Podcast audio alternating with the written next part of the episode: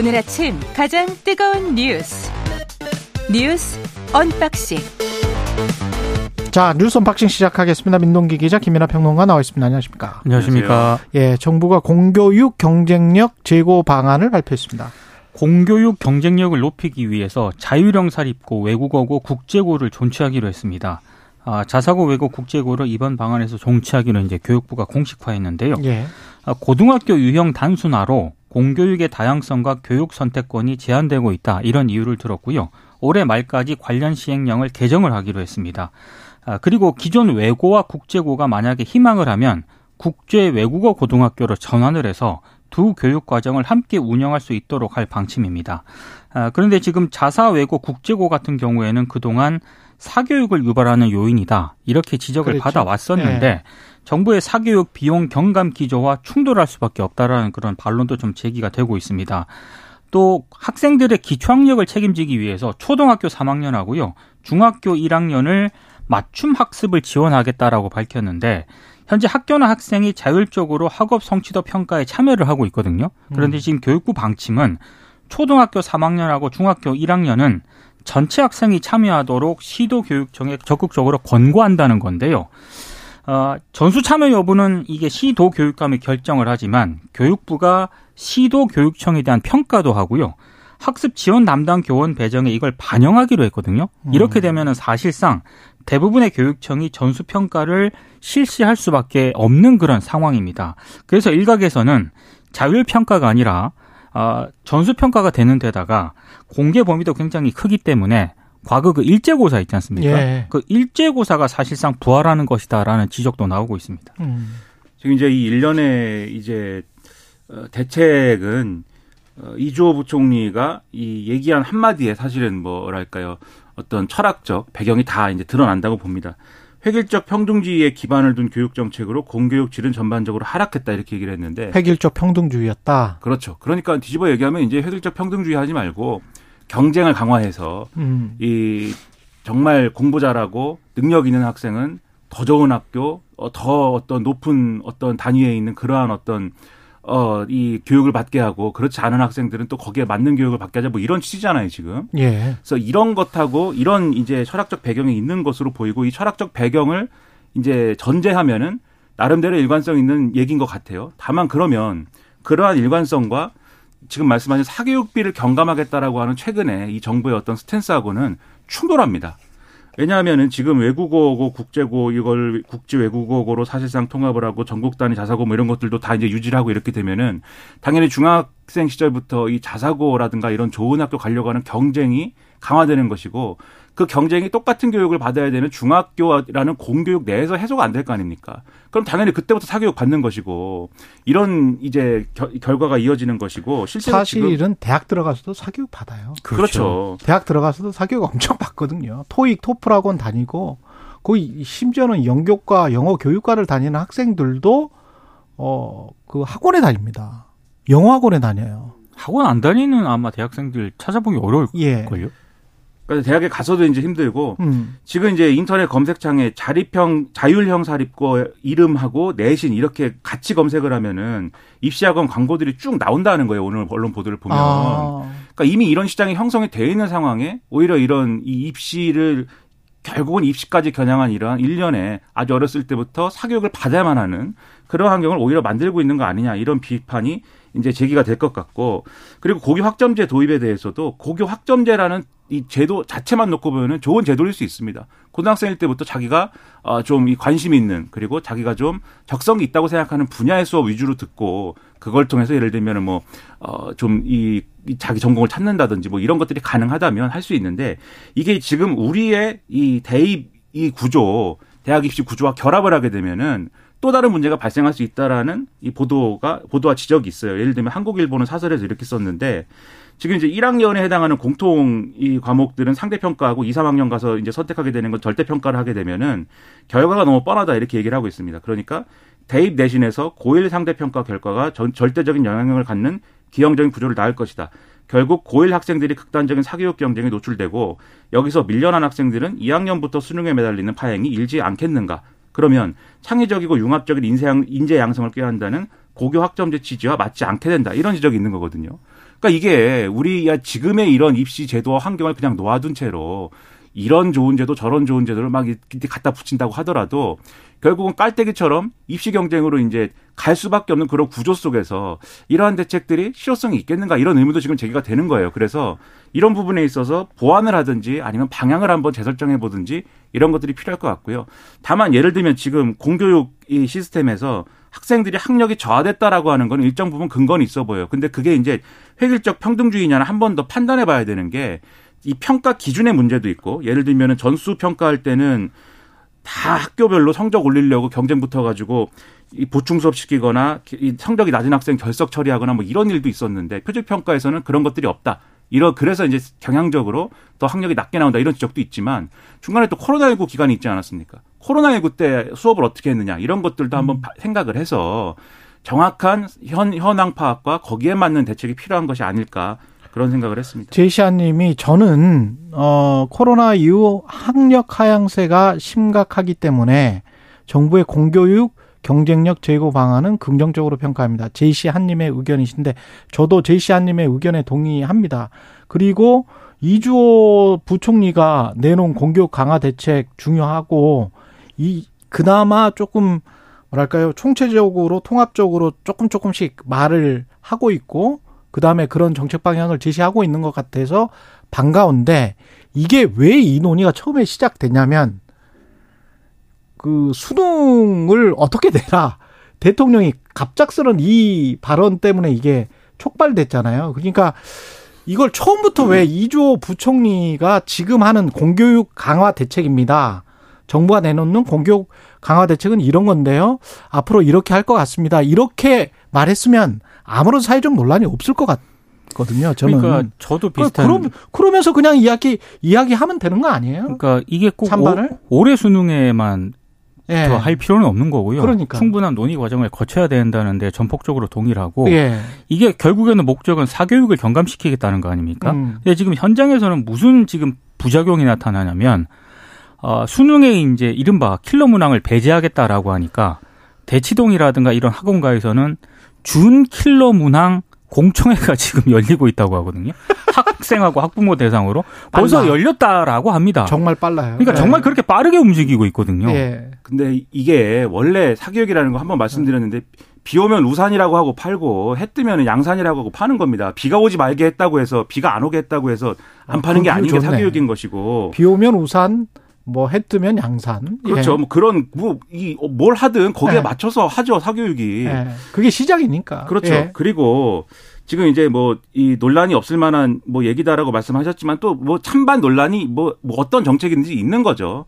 예를 들면은 동아일보는 이런 지적도 합니다. 지금 뭐 공교육 정상화, 뭐 경쟁력 강화 방안이라고 얘기를 했지만 여기 나오는 얘기들은 사실 굉장히 상위권을 노리고 상위권에 도전할 수 있는 학생들에 해당하는 얘기들이에요. 상당수가. 그것도 맞는 말. 지금 네. 전체 고교의 69.3%를 차지하는 일반 고의 대책은 전무하다. 이런 지적도 있거든요. 정말 공교육 강화라는 거는 그 실체는 어떤 걸까? 그 점을 다시 한번 좀 확장해서 생각을 해볼 필요도 있다라는. 뭐 대학 안 가는 학생들을 위한 방안도 필요할 것 같고. 그렇죠. 대학을 예. 상당수가 가지만 안 가는 학생도 있겠죠. 그렇죠. 그리고 대학을 꼭 가야 되는 구조인가 학력 인플레가 아닌가라는 고민을 우리가 계속 해왔잖아요. 그렇죠. 외국처럼 대학을 안 가도 그냥 잘 먹고 잘 살고 행복할 수 있으면 그게 더 좋은 사회가 아닌가 그런 이야기는 많이 해왔고. 조혜숙 님도 비슷한 생각이신 것 같아요.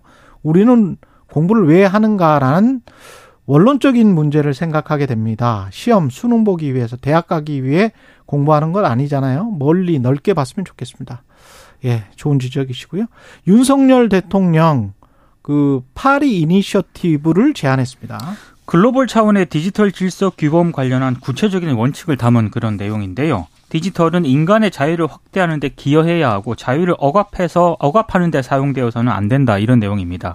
특히 디지털 질서 규범 확립을 위한 국제기구 설치도 제안을 했는데요. 현재 각국마다 AI 관련 법 제도를 만들고는 있지만 글로벌 차원의 규범이 필요하다 이런 취지였습니다. 그리고 디지털 리터러시 교육이 필수라는 점도 강조를 했고요. 공공재인 디지털 데이터 정보는 누구에게나 공정한 접근과 기회의 균등이 보장되어야 한다 이런 점도 지적을 했습니다. 그리고 이어서 파리 시내 호텔에서 유럽 지역 투자 신고식에도 윤 대통령이 참석을 했는데 한국의 대규모 투자를 결정한 기업 관계자들을 만나서 감사 인사를 전했습니다. 그러니까 앞으로 이제 이 디지털이라든가 AI라든가 이런 분야에 대해서 여러 가지 우려가 이미 제기가 되고 있는 상황이죠. 그러니까 정치적인 문제와 엮여가지고 뭐 가짜 뉴스가 만들어진다 뭐 이런 지적도 있고, 그리고 뭐 이게 꼭 정치적인 문제와 엮이지 않더라도 시장에 상당한 영향을 미칠 수 있는 그러한 정보들이 생산되고 있는 게 또 현실입니다. 그렇다고 하면은, 근데 그런 동시에 또 각국은 이 AI와 관련된 어떤 기술이라든가 이런 것들을 개발하기 위해서 각국의 산업을 또 지원하고 뭐 이러고 있지 않습니까? 지금 이제 미중 간의 갈등의 소재가 되는 반도체라든가 이런 것들도 지난번에 엔비디아 얘기했는데, 원래는 이제 그 AI와 큰 관련이 없어 보이는 그러한 산업들도 이제는 AI를 전제하고 그 개발을 전제하고 움직이고 있기 때문에 이러한 규범을 국제적으로 어떻게 만들 것이냐라든지, 그리고 이런 현상에 각국이 어떻게 대응할 것이라고 하는 데 있어서의 표준을 만드는 거는 굉장히 중요한 의제가 되겠죠. 그래서 그러한 의제에 우리가 뭔가 앞장서 가지고 만듭시다라고 하는 건 굉장히 중요한 어떤 문제라고 보고요. 대통령이 이러한 좋은 의제를 얘기를 했으면 우리나라에 있는 정치도 국내적으로도 이러한 좋은 의제를 뒷받침하기 위한 그러한 행위를 해야 됩니다. 우리 정치, 그다음에 뭐 전 세계 마찬가지인데 정치가 문제가 AI가 없어도 그렇게들 가짜뉴스를 많이 만들어내고 그렇게들 오늘 그럴듯하지만 내일 되면 틀릴 얘기들을 그렇게들 하지 않습니까? 그런 생각도 한 번쯤 해보자, 그런 생각이 들었습니다. 성주 사드기지 환경영향평가 완료했는데 뭐 인체에 미치는 영향 미미하다, 이렇게 결론 나왔습니다. 그러니까 환경부는 지역 주민이 가장 우려하는 전자파와 관련해서요, 측정 최대값이 인체 보호 기준의 0.2% 수준이다. 그래서 인체라든가 주변 환경에 미치는 영향은 미미한 것으로 판단된다, 이런 입장을 밝혔습니다.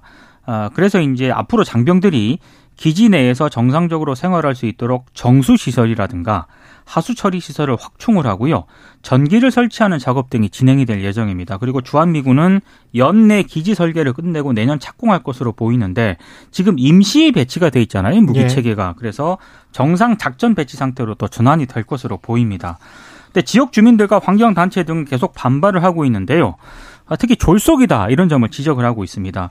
전자파 측정은 원래 1년 이상 상시 모니터링을 해야 되는데 이번 평가는 4개월밖에 진행되지 않았다. 그래서 졸속이다, 이런 점을 지적을 하고 있고, 레이더 쐈을 때, 레이더를 안 쏠 때 뭐 이런 게 측정치가 다 다를 수가 있는데. 그렇습니다. 예. 그런 것들이 정확하지 않다라고 이제 반론을 제기하고 있고요. 그리고 지난해 8월에 환경영향평가협의회가 꾸려졌는데 여기에 주민대표가 참여를 했다고 해요. 예. 근데 이 주민대표가 누군지를 모른다라고 합니다.